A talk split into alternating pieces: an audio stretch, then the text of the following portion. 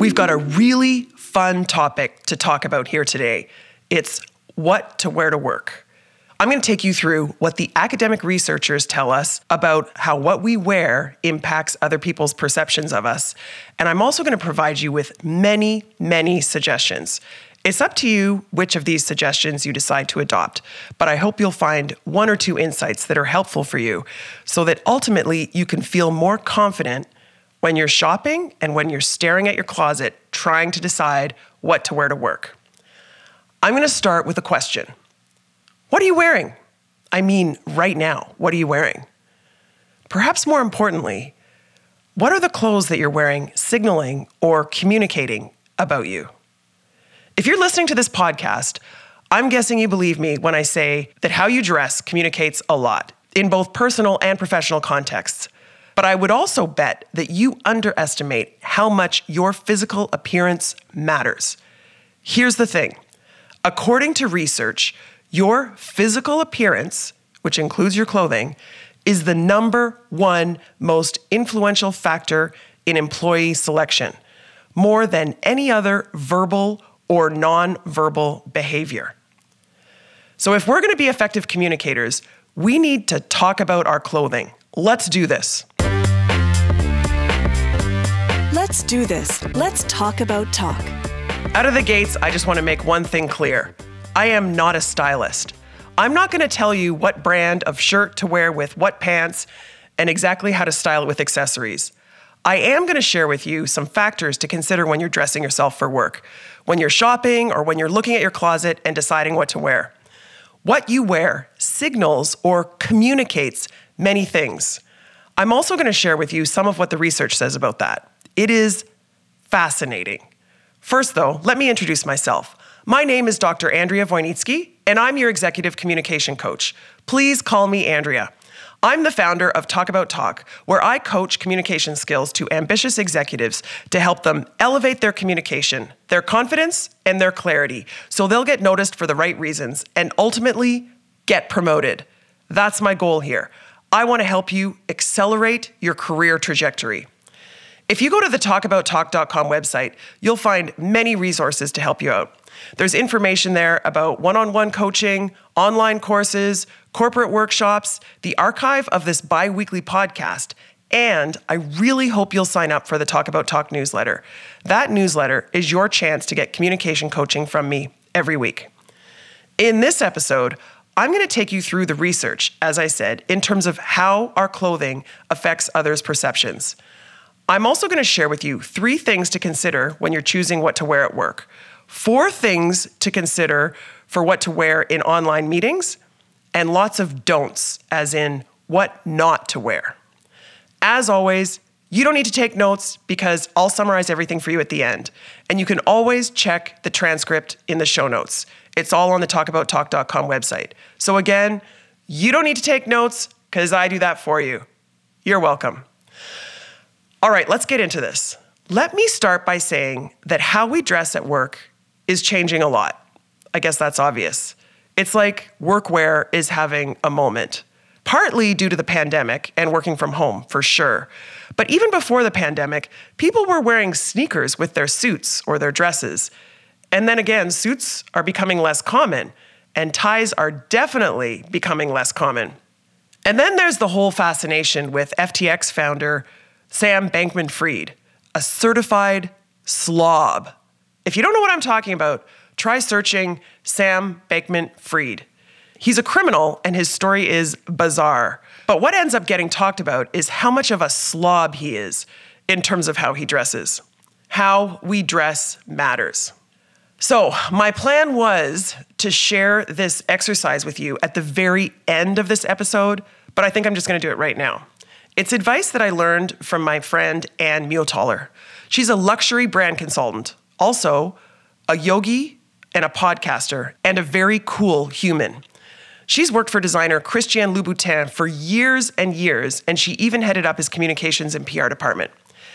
Anne shared this exercise with me that I'm going to share with you now. Okay, here we go. First, close your eyes. Maybe physically, if you can, or at least get yourself into a state where you can be creative and think deeply. Okay? then what I want you to do is to think about or imagine your happiest and most successful self. This is you in maybe five years, and you are your happiest and most successful self, okay? Maybe imagine you're in your office, standing up at your desk, looking down at some paperwork. Your laptop's on your desk in front of you, and maybe there's an individual in your office that you're having a rather informal conversation with. Look around the room. What do you see? What does the furniture look like? What do the walls look like? What do you have hanging on the wall? Is it your degree? Is it art? Remember, this is your happiest and most successful self. This is where you want to be. Now, I want you to zoom out and look at yourself. What are you wearing? Think about what you're wearing on top and on the bottom. What color is it? How does the fabric feel? What are you wearing on your feet? Are you wearing a watch? What jewelry or accessories do you have? What about a belt? Are you wearing glasses? What kind of glasses? Top to bottom, head to toe, get yourself in the zone of thinking about your happiest and most successful self. Do you have a vivid image in your mind of what you're wearing?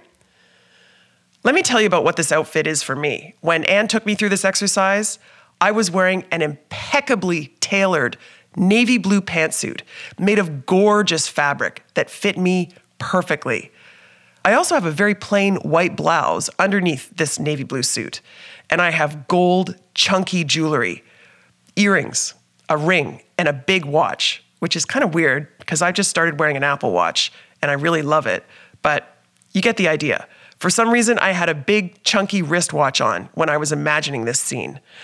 I was also wearing a very high quality black belt with a designer gold buckle on it and chunky, high heeled black leather pumps with gold hardware. Pretty specific, right? When I shared this with my friend Anne, she said, Andrea, write this entire outfit out on your shopping list and go buy the outfit. This is your happiest and most successful self. Go buy the outfit. So, again, I ask you, what are you wearing when you imagine yourself in your office as your most successful self? It seems like a no brainer that this outfit is what we should be going out and buying for ourselves. Am I right? Now, I am not encouraging you to go on a major shopping spree after you listen to this episode, and I'm certainly not encouraging fast fashion. In fact, I strongly recommend the opposite. I recommend that you buy things that will last you for years and maybe even decades. A couple of years ago, I interviewed the executive director of Toronto Fashion Week, a talented woman named Carolyn Quinn. I'll leave a link to that episode in the show notes. It was a long time ago. I remember it was episode number 16, and we're now on episode 122. Carolyn shared a lot of helpful advice. And one thing that really stood out for me was that she said when you're shopping and you pick up a piece of clothing, if you can't imagine wearing it in 10 years, then put it back on the rack and walk away. I love that test. All right, it's time to start going through what some of the research says. When I started reading up on what to wear to work, I found a whole slew of research on the impact of uniforms.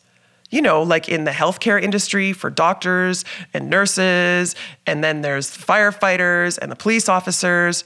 We're not talking about that here today. We're focusing on when you get to choose what you wear, top to bottom, at least within a dress code. More on dress codes later. So, what does the research say? For starters, clothing is an easily accessible form of self presentation, and it's strongly and frequently incorporated into our daily routines. Yes, it matters. It affects people's perceptions of you. Sometimes you might not care what people say or think about you, but sometimes people's perceptions matter a lot. Like when you're gunning for a promotion, or selling something, or making an important presentation, or maybe when you're interviewing for a new job. Here's the thing. As I said, according to the research, your physical appearance matters, and that includes your clothing. In fact, your physical appearance is the most important or influential factor in employee selection. You want the job? Dress for it. It is more important than other verbal and nonverbal behaviors. By the way, I have to say, I had a lot of fun reading up and doing the research for this episode. Like I said, I am not a stylist, but I enjoy clothing and color and fashion. And certainly I care about how I look. So imagine how I felt when I read the research showing evidence of a clear relationship, a statistical relationship between one's emphasis on their appearance and two things. Do you know what they are? Extroversion. Yes, I'm definitely an extrovert. And neuroticism. What? Okay, there's more though.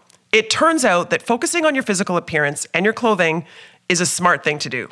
Research shows that people judge all sorts of things about us based on how we dress. It also affects how we feel about ourselves.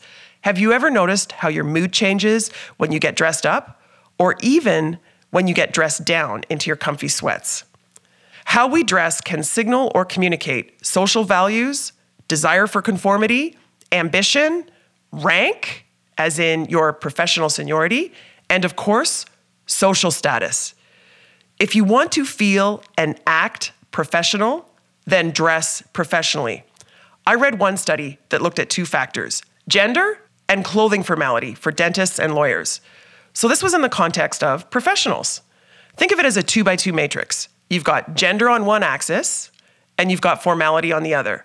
So, really, you've got four conditions, right? You've got females that are dressed casually, females that are dressed formally, males that are dressed casually, and males that are dressed formally. Can you guess which condition in this two by two matrix was judged as more suitable and capable and easier to talk to and friendlier than all of the other conditions? Of course, you can. It's the men who were dressed in more formal professional attire who won. I'm hoping as gender dynamics evolve, the results of this study will also change. I could go on about this, but let me get back to some of the other research that you might find interesting. One research study that I read demonstrated that neatness and formality signals conscientiousness and extroversion. Hmm, that extroversion factor again. Interesting. Another study that I read demonstrated that flashy and neat clothing impresses strangers at first glance. Interesting, right? This is actually the antithesis of what FTX founder Sam Bankman Fried wore. Sam was infamous for wearing boring t shirts or baggy sweatshirts with sloppy walking shorts, black socks, and tattered shoes. Not flashy and not neat. When I think neat, I think Steve Jobs in his impeccable black turtleneck that wasn't so flashy, though, was it? Flashy and neat would be the impeccably tailored suit, maybe in bright red. That reminds me, one of my favorite outfits in my closet that I pull out when I'm doing a keynote or a workshop is a bright turquoise argent blazer. Very well tailored, fits me perfectly, and the color is bold. Bold colors, by the way, are an easy way to add some flash. I'm going to highlight for you more of the research as we go along with some of the do's and don'ts in terms of choosing what to wear. But I just wanted to establish first that what you wear really does matter. It is an effective and relatively easy way to reinforce your personal brand to others and to yourself. And don't worry, just because you pay attention to your wardrobe, it doesn't mean you're neurotic. I'd just say you're being smart. All right, let me take you through some factors to consider when you're choosing what to wear. For when you're shopping or when you're looking at your closet and wondering, what am I going to wear to work? I have three general suggestions. The first is with regards to formality. If you're not sure, here's the advice dress up, not down. The research on this is quite conclusive. If you want to be perceived as a leader and as competent, trustworthy, intelligent. Yes, we are judging your intelligence by your clothing, and I agree, that is scary. Well, then you'd be well advised to dress formally. In many cases, that means in a suit. This is consistent with the advice for dressing for work that I'm sure we've all heard. Dress for the job you want, not the job you have. Need some evidence for why? Well, one academic study showed that people attribute higher intelligence to students and to teachers when they wore more formal clothing. If you're a therapist, maybe a psychologist or a psychiatrist, you should know that research shows your clients are more likely to return to you if you wear more formal clothing rather than casual clothing. I guess as a coach, I should probably keep this in mind. Research shows that simply putting on a suit, or if you're in an online meeting, at least a blazer or a suit jacket, communicates power, status, and rationality. Speaking of online meetings, the pandemic has been a catalyst for a lot of change in many different contexts. One of those contexts is what we wear to work.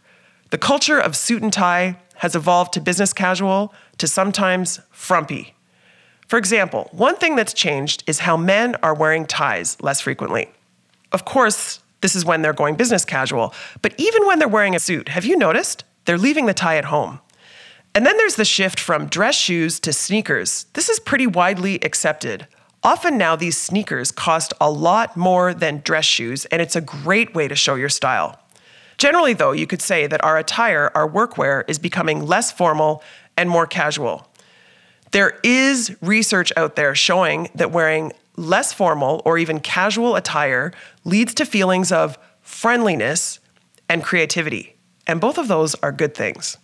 But I encourage you, whenever you're wondering how formal to go, err on the side of formality, especially if traits like competence, trustworthiness, intelligence, power, status, and rationality are things that you want to be known for. I also encourage you to be prepared for the unexpected. Keep a basic blazer on a hanger in the back of your door so that you can always put it on when you have an unexpected meeting with a client. Okay, so that's the first thing formality. The second is integrating how you dress with your personal brand.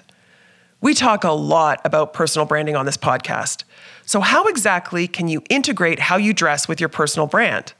Well, remember, your personal brand is comprised of prioritized themes that describe you in a way that is positive, unique, and relevant to you. The same can go for how you dress, and you can make some part of your style, how you dress, part of your personal brand. For me, one of those things is it's all about turquoise. I love turquoise. It makes me happy. And it's a vibrant, energetic color. And people often tell me that they appreciate my energy. So, do you see the integration there? Some of my colleagues have even made comments when they haven't seen me for a while and I show up not wearing turquoise. So, I guess you could say it's my signature color. For you, it might be a color, or maybe it's a brand that you love, or maybe it's a classic piece that you often wear, like Steve Jobs' black turtleneck, or maybe it's flashy neckties, or gorgeous shoes, or silk scarves. You get the idea. I'm thinking right now about a woman I know who wears a lot of green because it looks gorgeous with her green eyes. That's part of her personal brand. Another woman I know always has long, impeccably manicured nails. That's part of her brand. And another who purposely dresses in bold colors. She tells people that her clothing matches her personality, which is big, as opposed to her stature, which is small. I love how she dresses for her personality and she calls it out explicitly. Lori, you're a star. and then there's the chair of one of the boards that I was on who was known for having high quality, impeccably pressed or starched dress shirts. Not a bad thing to be known for. Remember the research I was telling you about at the beginning? Imagine how being known for wearing perfect dress shirts would impact people's perceptions and assumptions of you as an executive. Are you feeling inspired? Maybe you're wondering how exactly you integrate your personal style with your personal brand. Well, I would simply start with something you love. It could be a color or a style or a particular piece of clothing or an accessory. Then ask yourself, what someone with your expertise, your ambitions, and your values would do with that. Then go for it and have fun. Make it part of your identity, make it part of what people remember about you. So that's the second thing to think about. The first is formality, the second is integrating how you dress with your personal brand. The third is an adage that I learned from a friend of mine who is a fashionista. I'm talking about you, Tanya. Tanya was a model in her teens, and I met her when we were both in our 20s. We talked a lot then about fashion. She shared this adage with me that stuck with me. I think about it a lot, and it's this hair, hands, and feet. The power of three hair, hands, and feet. When we think about pulling together an outfit, we typically think top and bottom, shirt and pants.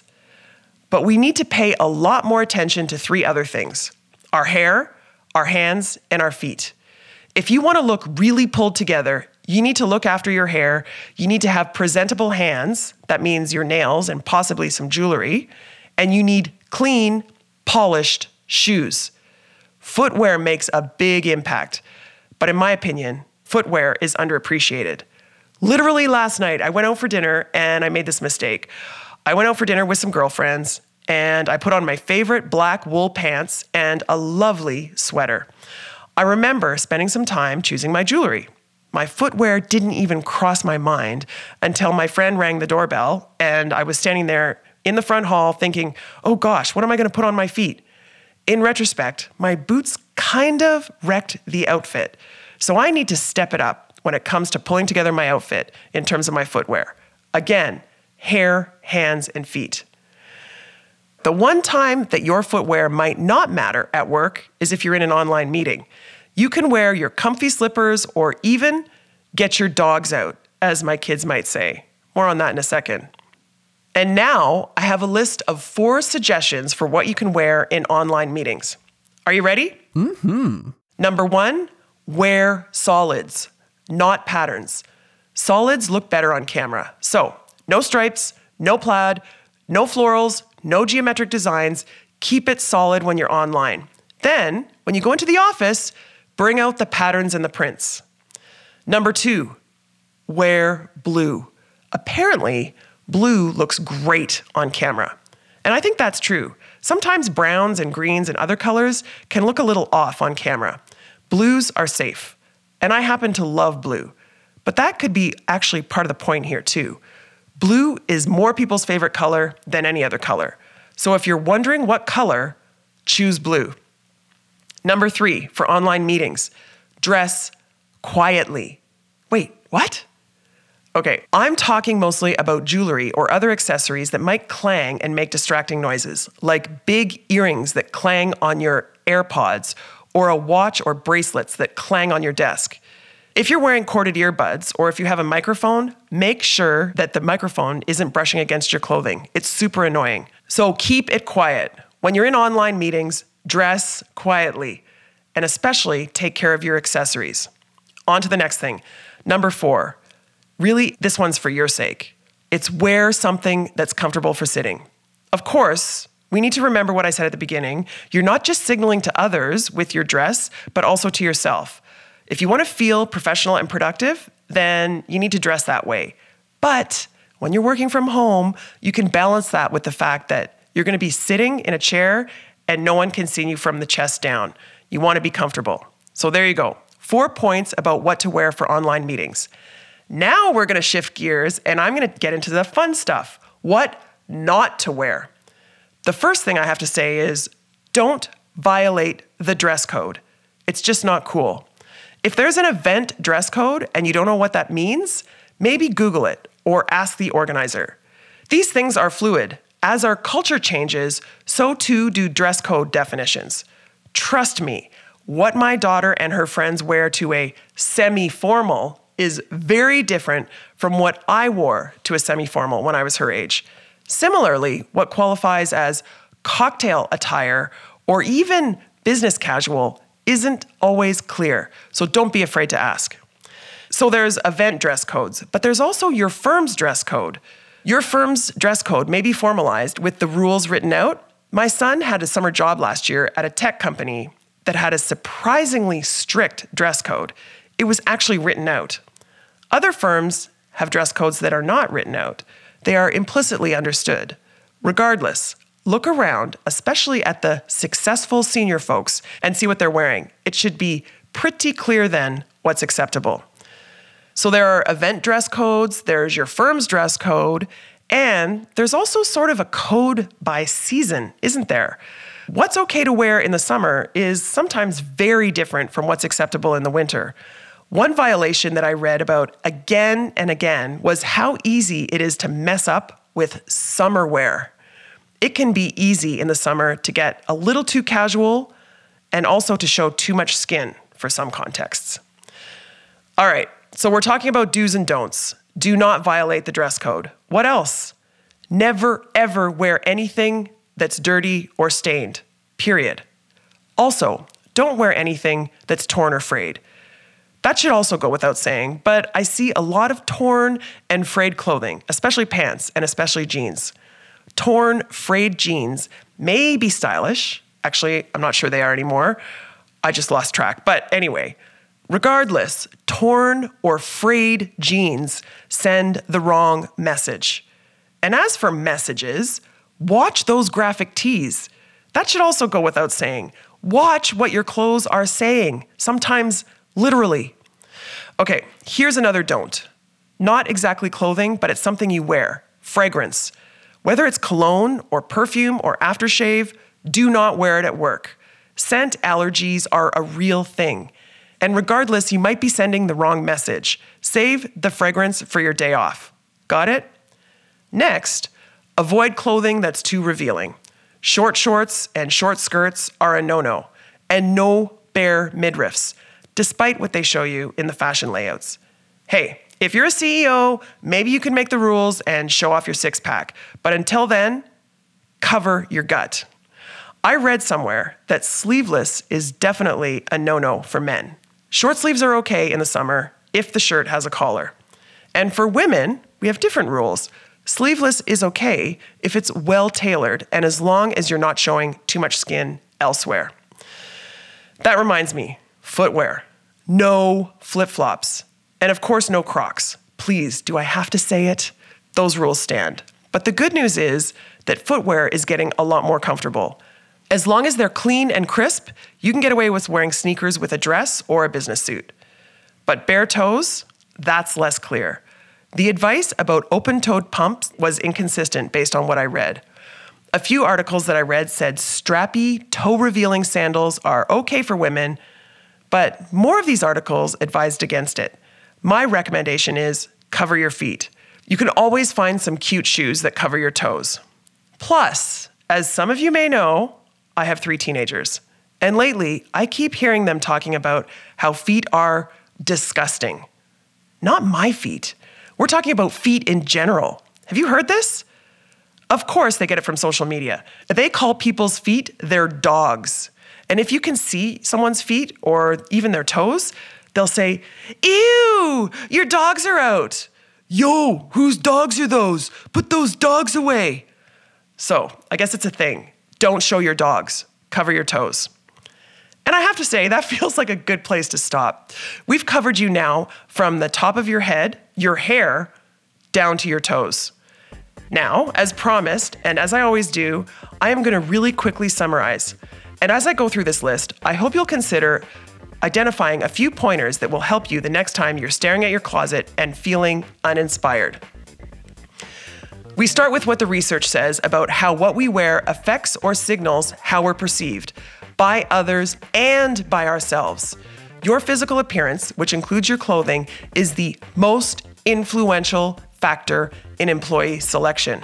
How you dress impacts people's judgment of you in terms of extroversion, social values, desire for conformity, ambition, rank, social status, charisma, conscientiousness, and neuroticism. So, what should you go for? What should you wear? Three suggestions. Number one, formality. There's tons of research pointing to formality. That said, what qualifies as formal is evolving. But if you're not sure, dress up, not down. Number two, integrate how you dress with your personal brand. If you want to be known for your energy, try bold colors. If you want a job, dress the part. If you have a favorite color or a favorite accessory, you love scarves or ties, go for it and make it part of your personal brand. And the third suggestion hair, hands, and feet. It's not just what you're wearing on top and on the bottom. Consider your hair, hands, and feet, and especially your footwear. Four suggestions for what to wear in online meetings. Number one, solids, not patterns. Number two, Make blue your default. Number three, dress quietly. Watch your jewelry and your accessories for noise. Number four, wear something that's comfortable for sitting. And the last list I shared with you, what not to wear. These are the don'ts. Do not violate the dress code. It could be an event dress code, it could be your firm's dress code, or it could be the code of what's acceptable by season. Never ever wear anything that's dirty or stained or torn or frayed. Watch the messages on those graphic tees. Avoid clothing that's too revealing. We got into a lot of detail there. And last, footwear. You can have fun now wearing sneakers, but no flip flops, no crocs, and again, no bare toes. Put those dogs away. Now, one more thing before I let you go. Remember at the beginning of this episode, I took you through the visualization exercise. I encourage you to try it again. It's really fun and very illuminating. Now that we've talked about some of the research on clothing and how what we wear affects specific judgments of you, we've talked about formality and your personal brand and your hair, hands, and feet and more. So I ask you again imagine yourself in five years. You are your most successful self. What are you wearing? That outfit belongs in your closet now, not just 10 years from now. Got it? Okay, that was fun. Before you go, I'm wondering whether you have any questions or suggestions for me. Perhaps you have a suggestion for a future podcast topic. There are two main ways you can contact me. You can email me at andrea at talkabouttalk.com or go to the talkabouttalk.com website and leave me a recorded message there. While you're on the website, please sign up for the weekly communication coaching newsletter. You can also connect with me on LinkedIn. And if you enjoyed this podcast episode, I hope you'll share it with your friends who also might be seeking to improve their communication skills. Thanks for listening and talk soon.